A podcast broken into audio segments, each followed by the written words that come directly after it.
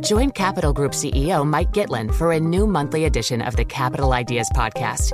It's your look inside one of the world's largest asset managers. Subscribe wherever you get your podcasts. Invest 30 minutes today. American Funds Distributors, Inc. Collaborate for a greener future at the Bloomberg Green Festival, a groundbreaking celebration of the thinkers, doers, and innovators leading the way. From design and culture to technology, science, and entertainment. Hear from inspirational speakers and immerse yourself in climate solutions. July 10th through 13th in Seattle. Title sponsor Amazon. Official airline Alaska Airlines. Get 20% off using promo code Radio20 at BloombergLive.com slash Green Festival. Let's get to our guest, Sylvia Jablonski, co-founder, CEO, and CIO at Defiance ETFs. Sylvia, you probably heard me mention that it seems like the fact that higher rates might squelch growth uh, seems to be the number one issue, and it's been a rough couple of weeks. Are investors losing faith of a rebound in risk assets?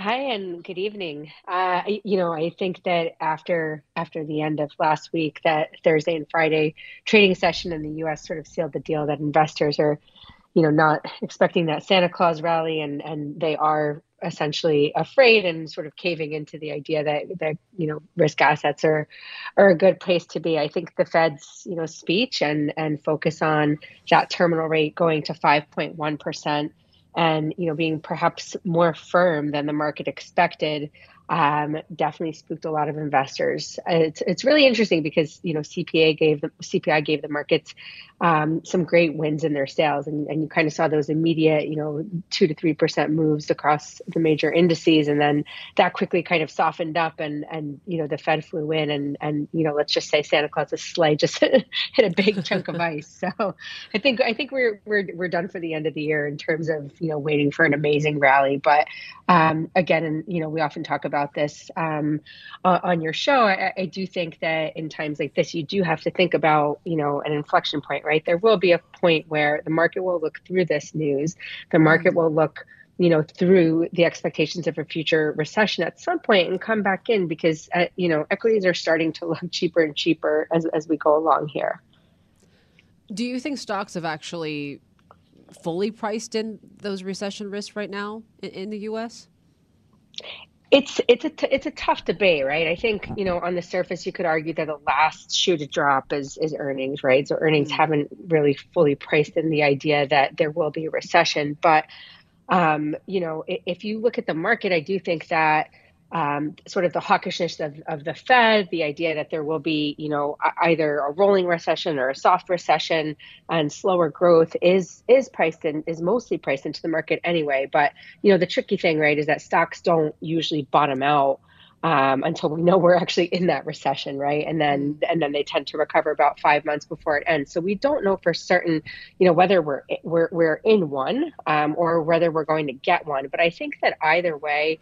you know, whether we're in a soft recession now or rolling recession now, you can argue rolling recession for sure. You know, if you look at sort of housing, that's that's a great spot to sort of prove that point. But um, mm. I, I, think whether we're in one or we're going to have one, um, you know, we we might get it. We might retest lows. I don't think that it's going to be a massive drop off though from here. Mm. Mm. Let me ask you a kind of lofty question about the wage price spiral. Uh, we had unemployment get to 15% during the pandemic, and then magically it dropped to a historic low of around 3.7%. Are the two related? And the reason I ask that is if yes, then we can make the case that it would normalize eventually.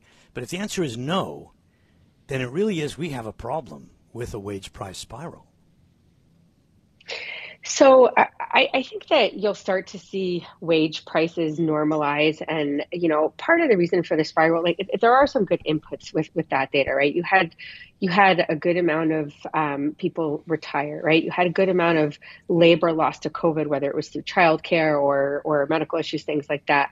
Um, and, and, you had a lot of people that just didn't come back into the workforce, right? But I think that it, it's it's taken a year to sort of sort all this out, right, and figure out the supply chain issues, figure out the inventory issues, figure out how to sort of cut costs and become more efficient. And what I think will happen is one of two things: either you know some of the workers that match the jobs that are unfilled are going to to come back in, or as we see now, you're going to have enough of enough of sort of layoffs, right, that are going to strain the job market, and and you know that um, mm. coupled with the increase in technology and, and robotics and AI and things like that to replace some of the jobs that never came back, you know, th- th- these things are going to eventually level out. So I don't think mm-hmm. that we are actually in a wage price spiral. I think it's just taking time to show up in the data.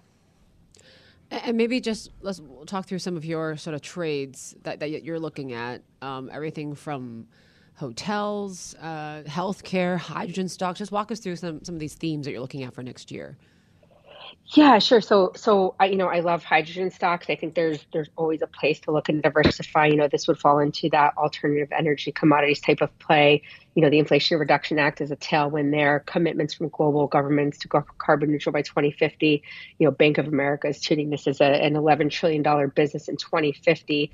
Um, at some point um, you know, the, the International Renewable Energy Center forecasts that hydrogen will satisfy 12% of the world's energy demand. And right now that's basically zero.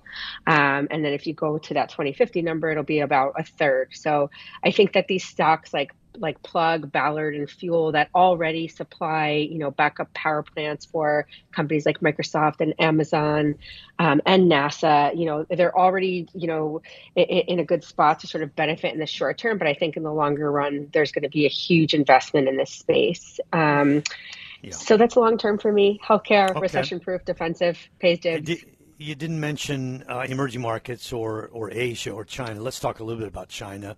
We're reporting today on, on a push to uh, stimulate the economy in a, in a business friendly way. Uh, that's something that came out of the, uh, the work conference that finished up late last week. Um, what would what would induce you to looking at China here over the coming six months? Yeah, so I, am I'm, I'm absolutely actually looking at China, and a lot of that that came um, from the reopening, right? So I do think that I think it's a couple things, right? I think if we kind of get past the the, the fears of of instability or like delisting risks for the major China tech stocks, um, you'll you'll get U.S. investors highly interested in, in jumping back into those stocks. And that's really where the money was going there. I also think that there's going to be you know money stimulus in 2023. I think the Chinese government is trying to turn things around. So I you know absolutely just just the reopen I think is going to be a big um, boost for for um, for for stocks in in China. So I, I am looking there actually, and I would probably lean towards some of those tech names that I mentioned. Okay, so so in terms of how to play the reopening story, you're, you're saying focus on the ADRs and the U.S. listed companies um, more so than looking offshore a bit.